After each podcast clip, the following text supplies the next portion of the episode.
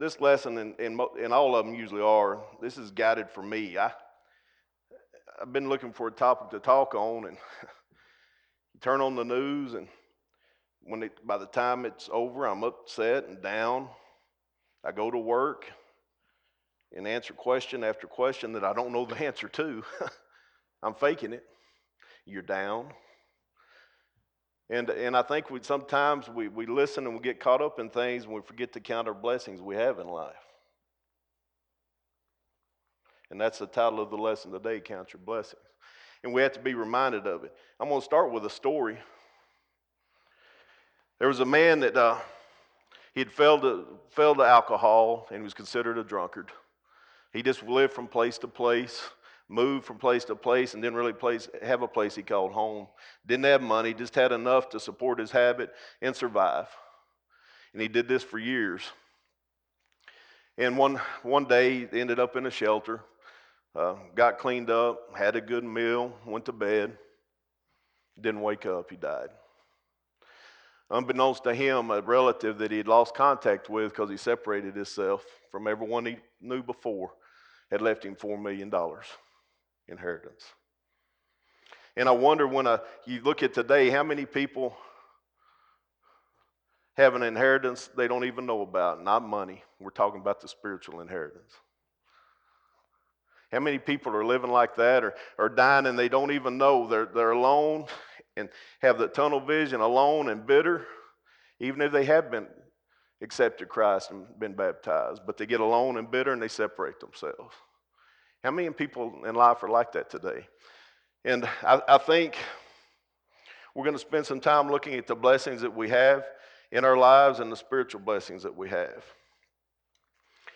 Earthly blessings, and this could go on and on in earthly blessings, but I put family, food, clothing, health, relationships with each other, jobs.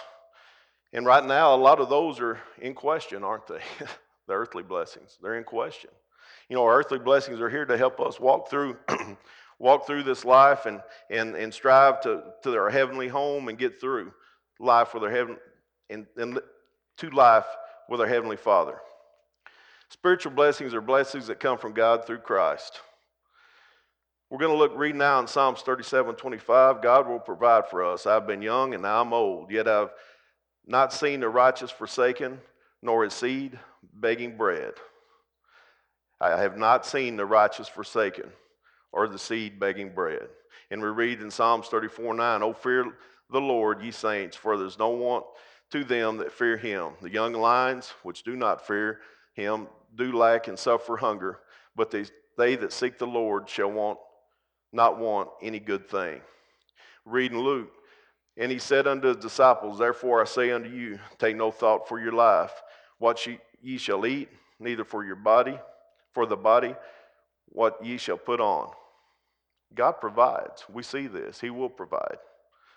We read in Exodus 16, God provided manna for the children of Israel. And when the dew was that lay was gone up, behold, upon the face of the wilderness there lay a small round thing, as small as hoar frost on the ground. And when the children of Israel saw it, they said one to another, It is manna.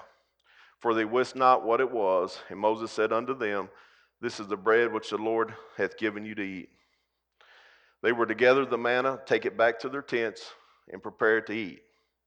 God provided for them food, manna, the nutrition they needed to survive. They had to, the work they had to do was go gather it and take it back to their tents. But over time, the children of Israel became discontent with the manna, and we read this in Numbers 11:6. But now our soul is dried away; there is nothing at all besides this manna before our eyes. What was once a blessing, nutrition for them, and God provided for them because God created man. He knew what man needed to live. He provided this manna. They just had to go gather it and take it to their tents and eat it. Now, be now, our soul is dried away. There's nothing at all beside manna before our eyes. You know, there's a story. Uh, there was two men, two friends walking down the road, and they came face to face with one another. One noticed that he, this other one was distraught and near tears. And he said, what's, what's wrong with you? What's going on? He said, Well, about a month ago, my uncle passed away and left me $40,000. He said, Wow, that's a lot of money. He said, No, wait. Said the next week, uh, first cousin passed away I hardly knew, left me $80,000. And the guy said, Wow. He said, No, wait. The next week, I had a great aunt pass away and leave me a quarter million dollars. And the guy now, he's puzzled. He's going, You're bewildered and about to cry, and you just got all these inheritances. And he said, But wait. He said, This week, I have nothing. I got nothing. He'd become accustomed to that. And he was mad because this week he got nothing. You know, we often come to a point to a point where we expect that certain blessings that God, certain blessings of God that He never promised us. And when they do not come, it's easy to get bitter. And we get tunnel vision and we don't see what's around us. You know, the children of Israel got discontent with the manna. They couldn't see the blessing in it any longer. They were discontent. This gentleman, he was getting all these inheritances, and then the next week he didn't get anything, and he decided, I got nothing now. We, we, can't, we can't expect, can't become to expect these things, earthly blessings that God never promised us, and get tunnel vision and cause us not to see the big picture. We're going to look at spiritual blessings. We're blessed to have our Savior Jesus. We read in Ephesians 1 and 3 Blessed be the God and our Father of our Lord Jesus Christ, who hath blessed us with all spiritual blessings in heavenly places in Christ. For God, we read in John 3 God loved the world, so loved the world that he gave his only begotten Son, that whosoever believeth in him should not perish and have everlasting life. Everyone has a chance to attain spiritual blessings through Jesus. Jesus is a union between God and man earth and heaven. We accept Jesus and, and follow God's plan of salvation, and spiritual blessings are open to you. We read in 327 For as many of you have been baptized into Christ, have put on Christ. When we're baptized, we're put on Christ, and we then to follow Christ's examples and serve God and be a faithful servant. You may now begin to receive these spiritual blessings promised by God to faithful and fruitful servants. We read that those in Christ are chosen, Ephesians 1 and 4, according as he had chosen us in him before the foundation of the world, that we should be holy and without blame before him in love. Those that have been baptized and put on the armor of Christ are considered chosen people by God. And that is a blessing to us, each one of us. In Christ, we're his children, having predestined us unto the adoption of children of by Jesus Christ to himself, according to the good pleasure of his will, to the praise of the glory of his grace, wherein he hath made us accepted and beloved. When we follow the plan of salvation and are baptized, we become a child of God and receive the abundance of God's grace that he has promised, that is there for us. In Christ, we are redeemed, Ephesians 1 and 7, in whom we have redemption through his blood and forgiveness of sins according to the riches of his grace. Here, redemption is setting a man free by paying a ransom. In that ransom, we read, we read, whoops, went too far.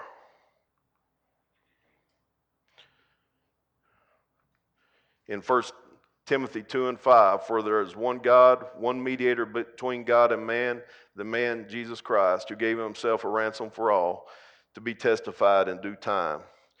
There's one God for all men, not many gods, one mediator for all men, Jesus Christ. Jesus came and lived a perfect life, paid the ransom on the cross for all. The ransom was not for any select nation or people, for all. All men have been redeemed by the blood if they accept the ransom of Jesus. We read in Christ we are blessed with wisdom, wherein he hath abounded toward us in all wisdom and prudence. He hath abounded in excess to us all wisdom and prudence, which means moral insight here. We have the Word of God in which we can study and gain knowledge, use the knowledge to be fruitful servant of God, teaching others about Jesus and helping them attain the spiritual blessings that you may have. There was a, a boy and a mother went into a store and this is talking about wisdom. I'm using a boy for a reason. A boy and a mother went into the store uh, to buy some goods.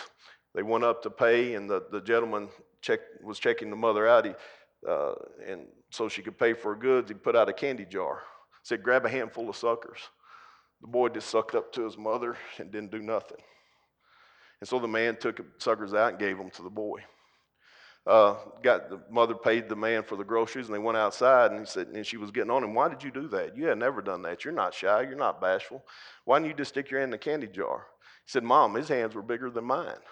That's a case where the kid had knowledge and used knowledge and applied it. Wisdom, he got more. You know, I used a young a, a child because he could see that, and the two adults didn't see it. Whether we're a babe in Christ or we're old in Christ, we can learn from God's word. There's abundance of knowledge in how we need to live our lives and handle situations. And I think the time today, we need to be looking to God's word for wisdom on how to handle our situations and and uh, and handle and use knowledge to serve God with wisdom and prudence. There's wisdom in the word, reading Colossians 3 and 16. Let the word of Christ dwell in you richly in all wisdom, teaching and admonishing one another in psalms and hymns, spiritual songs, singing with grace in your hearts to the Lord. Gain wisdom through his word, help others know and grow close to God with you.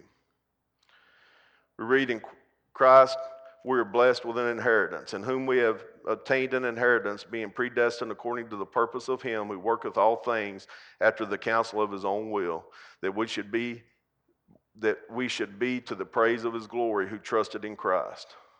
As children of God, we have the hope of inheriting the everlasting home of heaven. We have an inheritance there if we follow His word and do His will. We read that we're through Christ we're considered heirs in Romans 8, 17, and 18. And if children, then heirs, heirs of God, and joint heirs with Christ, if so be that we suffer with him, that we may also be glorified together. For I, for I reckon with the sufferings of the present time, and not worthy to be compared with the glory that shall be revealed in us. Here we, we are shown where we can be joint heirs with Christ. We suffer with him in this life, but the suffering is nothing near to the glorious reward we will receive in heaven. Our inheritance, what is our inheritance? We read 1 Peter 1 and 4 to an inheritance un, incorruptible and undefiled and fadeth not away, reserved in you, heaven for you, a place of everlasting, unchanging peace. Everything is pure and undefiled, an eternal place of peace would be our inheritance.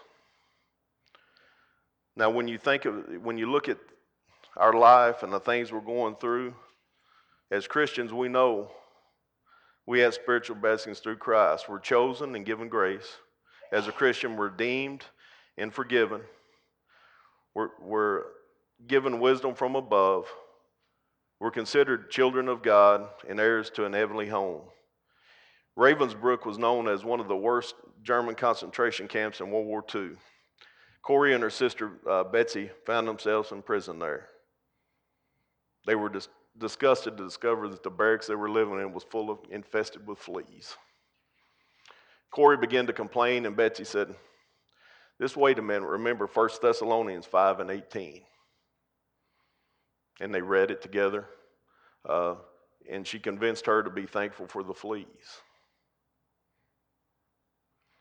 You know, over time, about a month went by, they noticed that they could uh, study the Bible at night, study, do a Bible study together at night, and the guards didn't come around. Another period of time passed. They's having Bible studies with other prisoners. The guards never came around. So Corrie, who once despised the fleas, realized that the fleas were a blessing for God to keep the cruel guards away from them. You know, first, First Thessalonians said, In everything, give thanks for this is the will of God in Christ Jesus concerning you. You know, it's easy to get caught up in what's happening in our surroundings and get tunnel vision. And when you get tunnel vision, it's like looking at a tunnel and there's the light at the end of the tunnel. I keep walking. Every now and then, I might get lost if the darkness, if they, they close the door of the tunnel, I can't see, I'm lost. I think there's many people in life like that. We're tunnel vision, we're going and it's shut and we're lost but we won't look around and see what's around us, the blessings around us, the works around us, and we won't, we're not willing to, to truly accept the will of God and go serve others. We're focused on what's happening to us too much. And we're supposed to be obedient servants of God, doing serving God, doing his work in the world. And I think I think sometimes we need to just stop, slow down, and look at the big picture. Earthly blessings are great, they come and go. The spiritual blessings are a promise from above. And when, when your life and when you feel like everything is just falling in on you, like I have lately, look above and search the blessings and realize the blessings we have above. Be sure and see the big picture. Remember, the rain falls on the just and the unjust. Draw near to God and be thankful for the blessings you have each day. Thank you for listening to today's sermon podcast. If you'd like to know more about this subject or any other Bible topic, send us a message at our Facebook page, The Church of Christ, Wheeler Area.